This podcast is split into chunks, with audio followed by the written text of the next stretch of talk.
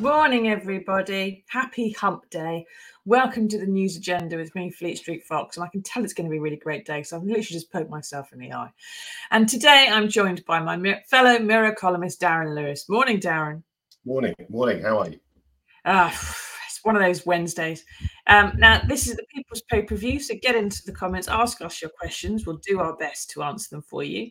Those of you listening later on podcast will just have to ask to address the UN on the bitterest and most rancorous, rancid thoughts at the back of your head, just like the Home Secretary did yesterday. Um, so, what have we got for you today? Well, the Mirror has splashed on that speech Suella Braverman gave to the UN, calling it poisonous.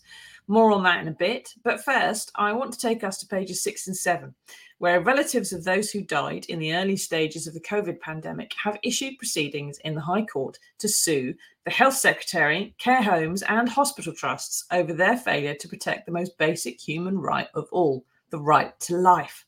Now, Darren, can you take us through this? What, what exactly are they suing about?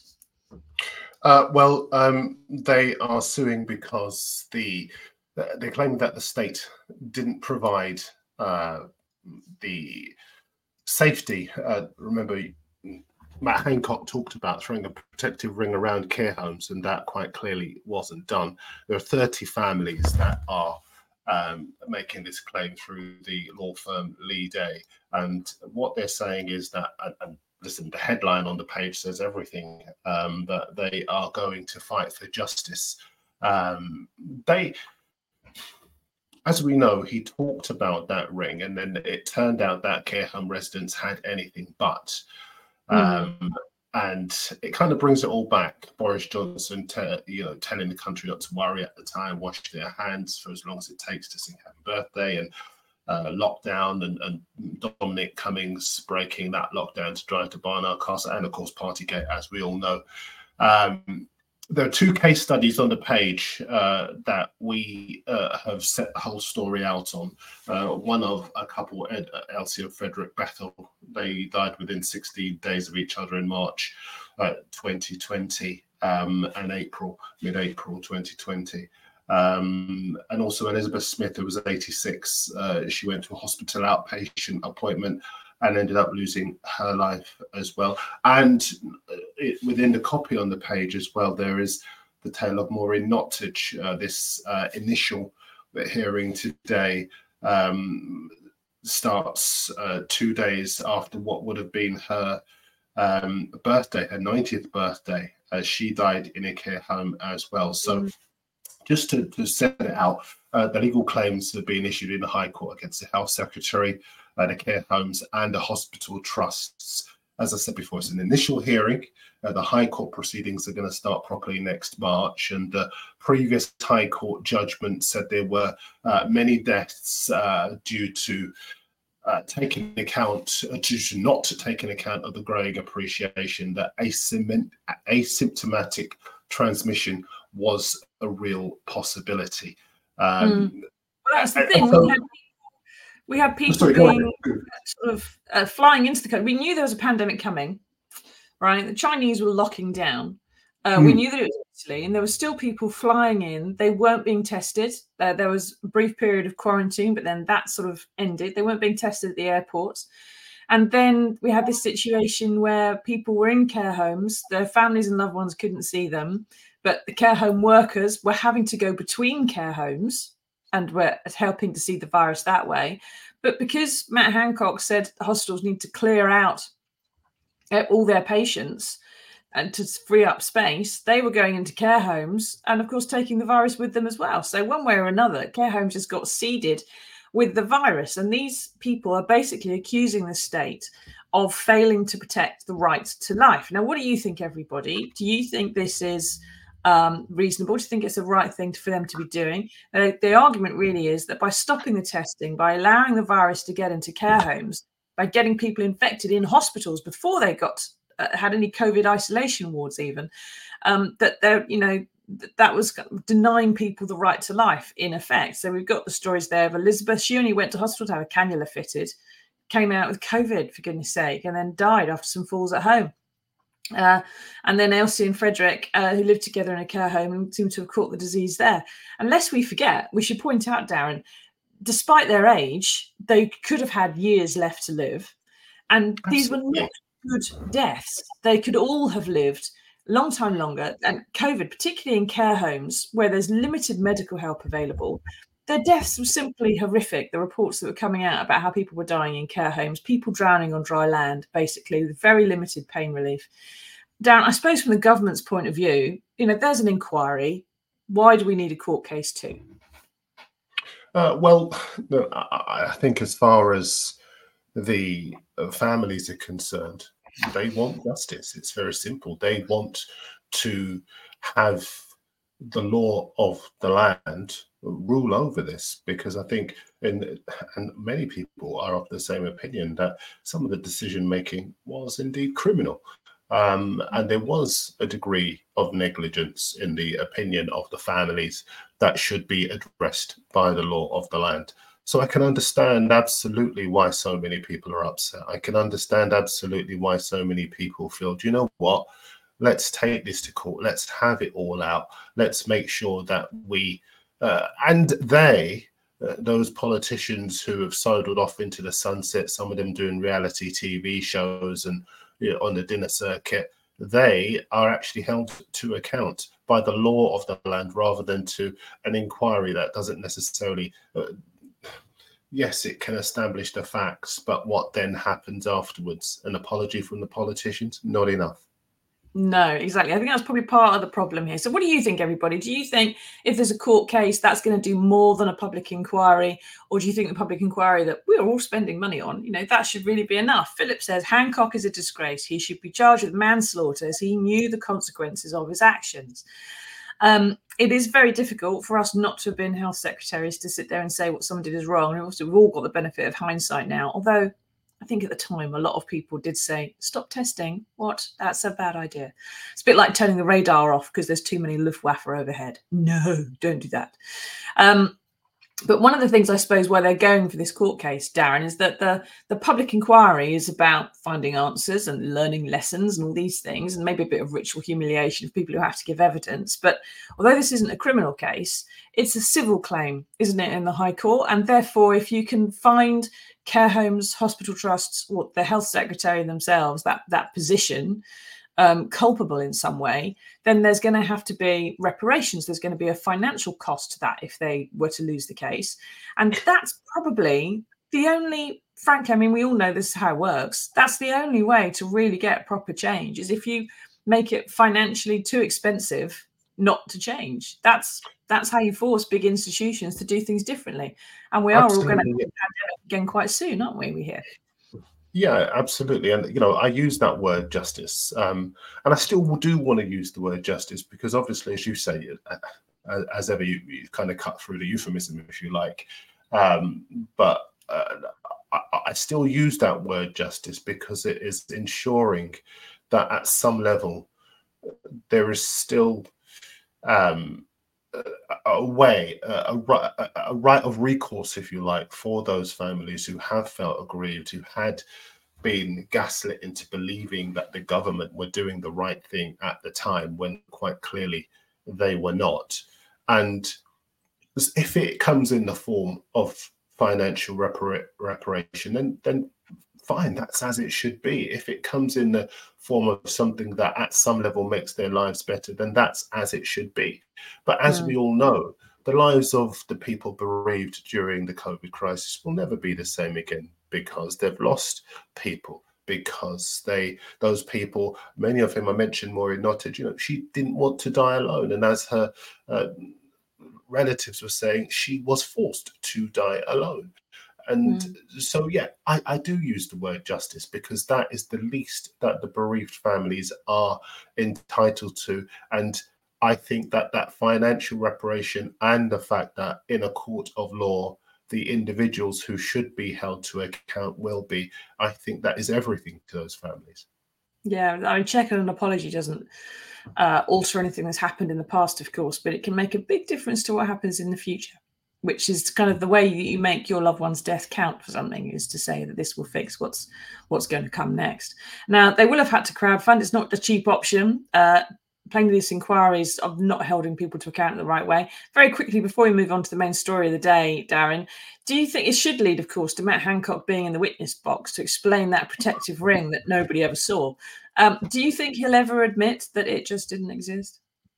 No, uh, I don't think he will. Um, he's been on TV, he has done his books, and he's framed his own side of the story in the way that he wanted to. Um, and all of it seems to absolve him of any blame.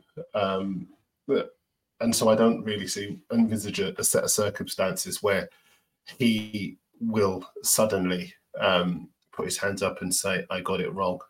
Um, yeah, I can think I, of quite I, a few politicians, you know, in the past, not really in the current batch, who would say, "Do you know what? I was in charge whatever went wrong, it's on my watch. I didn't know about it. I didn't do it on purpose. I, yeah, wasn't personally involved, but I take responsibility because it was my department. And that doesn't seem to be happening these days. Uh, says, or FY says, Hancock thought it was a game he was playing. The guy should be in jail. well, we'll have to wait and see, won't we? I dare say there'll be things that come out of the court case that may well perhaps cause create some evidence that may lead to the police investigating things. We'll have to see how it all pans out. Now, on to the big story that's driving the day today. Yesterday, Home Secretary Suella Braverman gave a speech at the UN that was roundly denounced as ignorant, racist, xenophobic, horror, all the words basically. She said that the United Nations Convention on Refugees needed ripping up and starting again because it has got to the point where the system is being gamed by people with no right to refugee status and who are claiming asylum based on merely being discriminated against as opposed to persecuted uh, for being gay or being a woman. And most people who are refugees simply aren't. Uh, some of them might be, she said, but just not. Darren, does she have any good factual basis to say any of that? Can you, can you bear to speak? uh, I think you've just articulated my thought process. And my listeners on podcast, Darren has just got his head in his hands and has been shaking it slowly.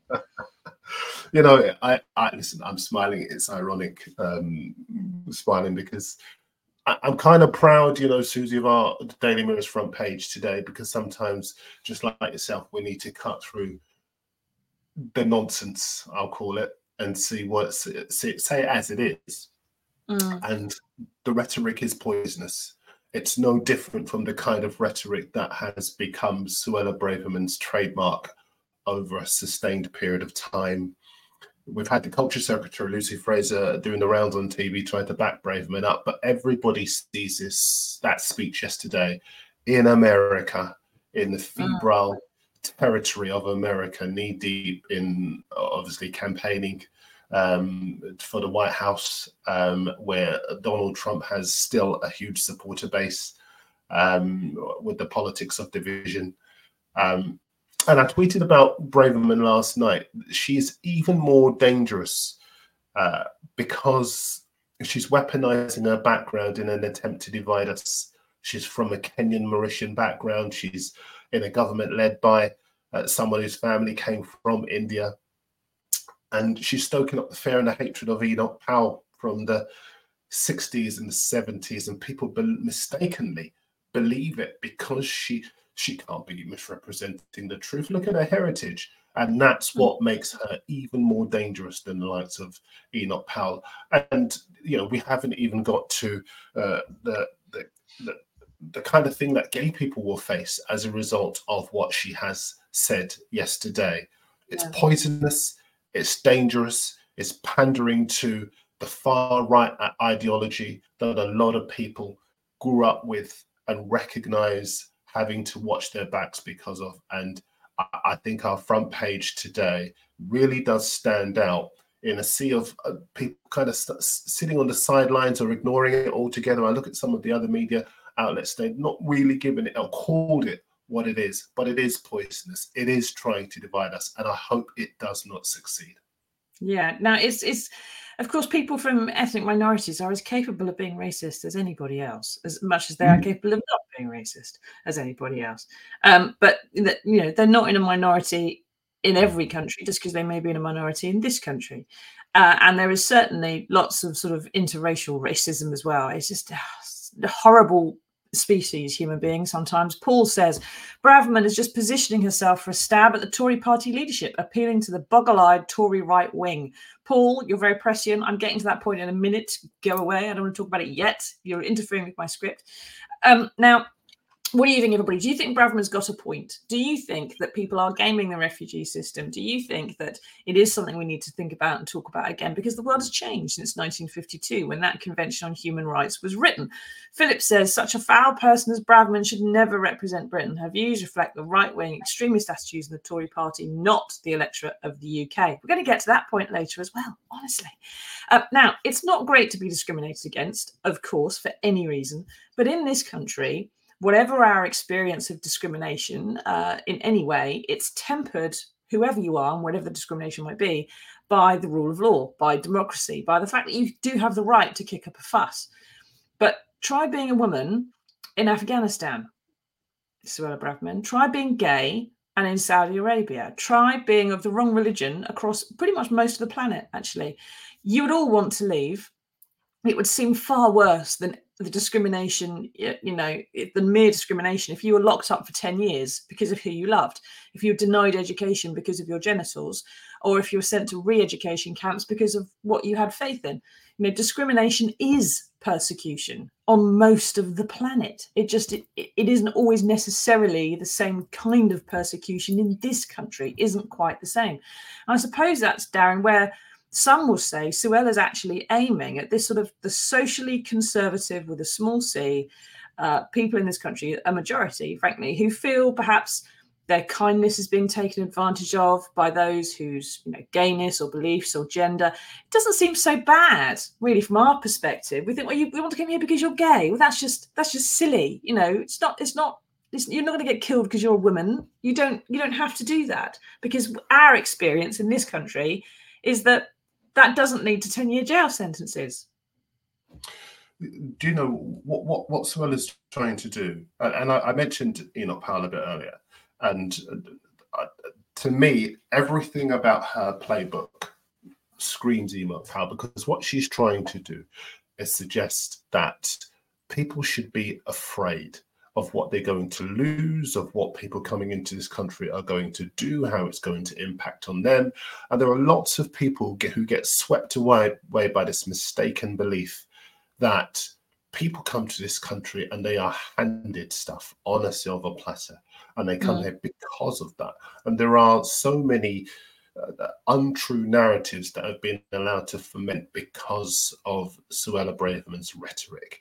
And if you look at the, the, the numbers, for example, we take fewer uh, refugees, uh, sorry, people, I'm going to call them people. We take fewer people than France, than Germany, than Turkey. Turkey hosts 3.6 million people, right? Migrants, uh, the largest population in the world. 3.6 million. Do you know what's next? Do you know who's next? Iran. Uh, mm. 3.4. And, you know, you talk about those repressive countries, oppressive countries, Afghanistan, Iran, Syria, places, as you rightly say, where all of those different demographics, whether you're gay, whether you're a woman, whether there are issues in all of those countries. She knows all of this. She knows all of this. But she and she also she also knows that if, for example, someone is fleeing Afghanistan uh, whether you're a woman, whether you're a child, whether you're a young man who doesn't want to be fighting for the Taliban, whatever it might be. Um, the reason you're fleeing Afghanistan is because Britain ran away from Afghanistan along with the Americans and the coalition and left them to it. Um, and so, therefore, a lot of what we have in terms of a refugee crisis or problem, whether I don't really want to call it a crisis, it's just people moving about and trying to be alive. Um, it's because of what we have not done as opposed to you know and a, the massive pull attraction of getting 13 quid a week and living in a bedsit which exactly. frankly no one's going to move across the world to do. Um, it's it's the fact that we have interfered with or destroyed or just ignored other countries and their problems. We could try and fix those problems elsewhere. We could help. We could offer advice and expertise. We could give aid but that's all being cut too. Um, and so she does know that this stuff is it's partly on us, and it's on it's on it's our responsibility, doesn't she? yeah, listen, and, and, you're right to talk about that background as well, because you, you, you, think about what we have not done. You also think about what we have done as well over many hundreds of years. You know, the other countries that we've gone into with impunity and plundered and left in a state of uh, chaos and, and, and disarray, and the, our foreign policy for years of arrogance. And uh, I think a lot about the, the, the context within which she is trying to use language of invasion and stoke fear. And all of the things that you just mentioned are so important for people to understand. Um, do you know what, Susan? I remember when when Rishi Sunak became prime minister, and, and, and I wrote a column saying that it wasn't a triumph for diversity because real diversity is about fairness. It's about making life better for other people. Uh, not this, not the kind of. I don't even want to call it a debate because really this should get what the Daily Mirror has given it today condemnation. This isn't mm. a debate. The issue of being of whether we want to help people live, as you were rightly saying, uh, rather than oh my goodness should we be afraid of them are they going, going to come and, and and steal us i grew up susie we around that bloody black people they're going to come here and take our jobs mm. and take our women. i grew up with that and four decades nearly five decades later i'm still hearing it and i'm hearing yeah. it from somebody who's weaponizing her heritage to do it it's it's and you know her sunak Kwasi Kwarteng, Kemi Badenoch, all of them in different ways, different, different wrapping, same message. It's all the politics of hate. And I don't believe in this society that we live in right now that we should be attacking people who don't look like us. We should be all in it together against a government that's left this country in ashes after 13 years. They've got nothing left, so they try to turn us against each other. Yeah. Now I think um, it's it, it's what one of the um, some of our earlier uh, commenters were saying here. Really, it's part of a, a, rather naked bid for Suella to be have the Tory leadership position herself for that because it is shortly going to be vacant, isn't it? Doesn't matter what happens here.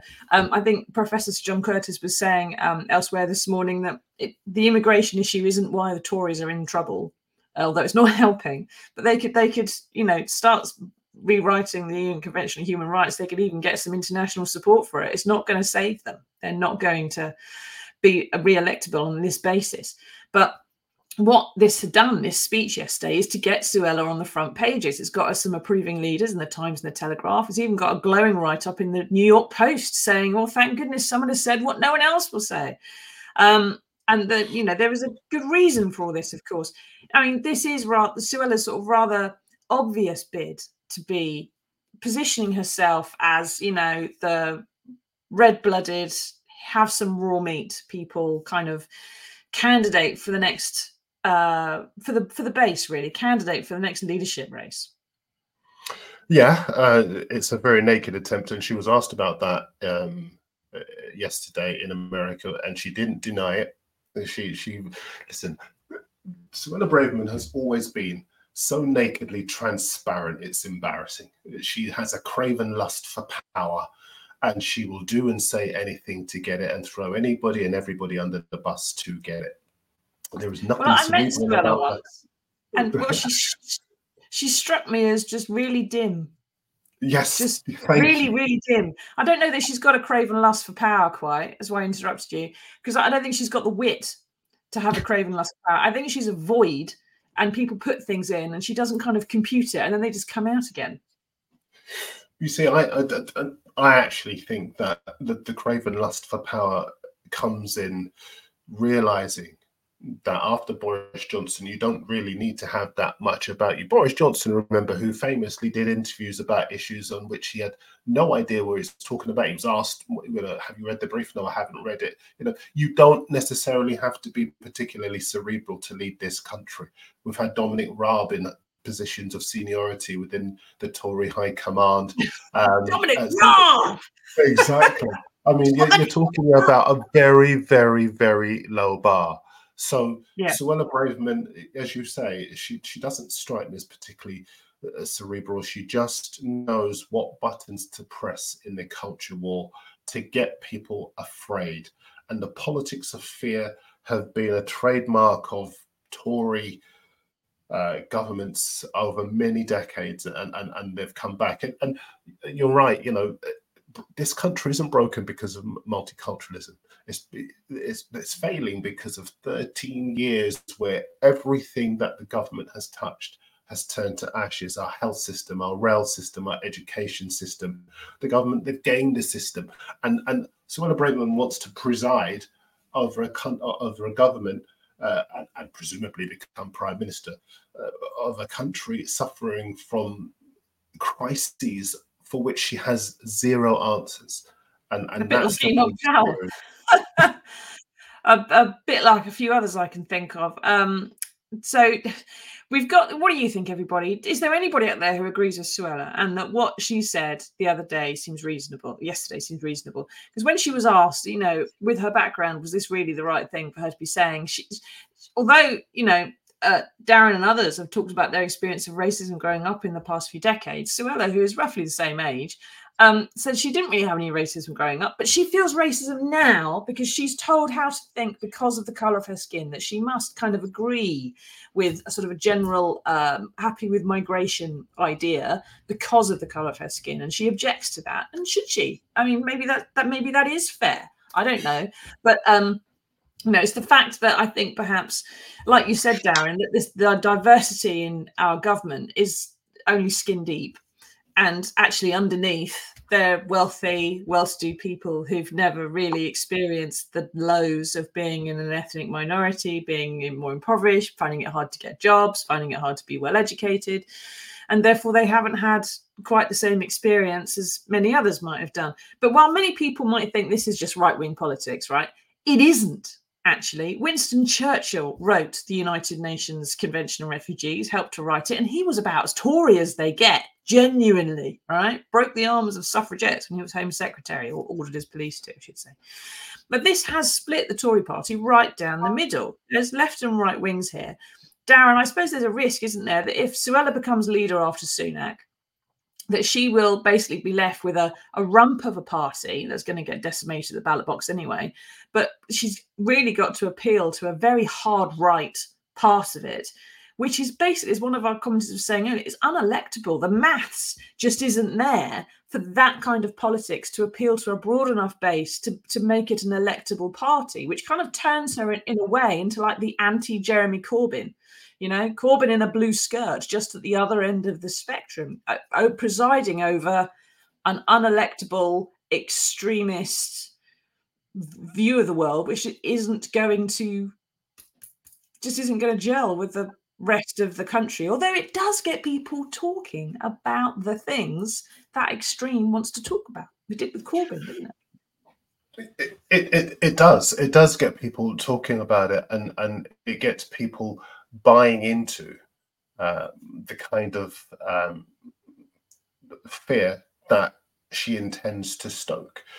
Um, and I, I, think she sees that there's merit in playing to that hard right element of the Tory party. Sunak did. If you remember the speech that Sunak gave, um, where he joked about his tan.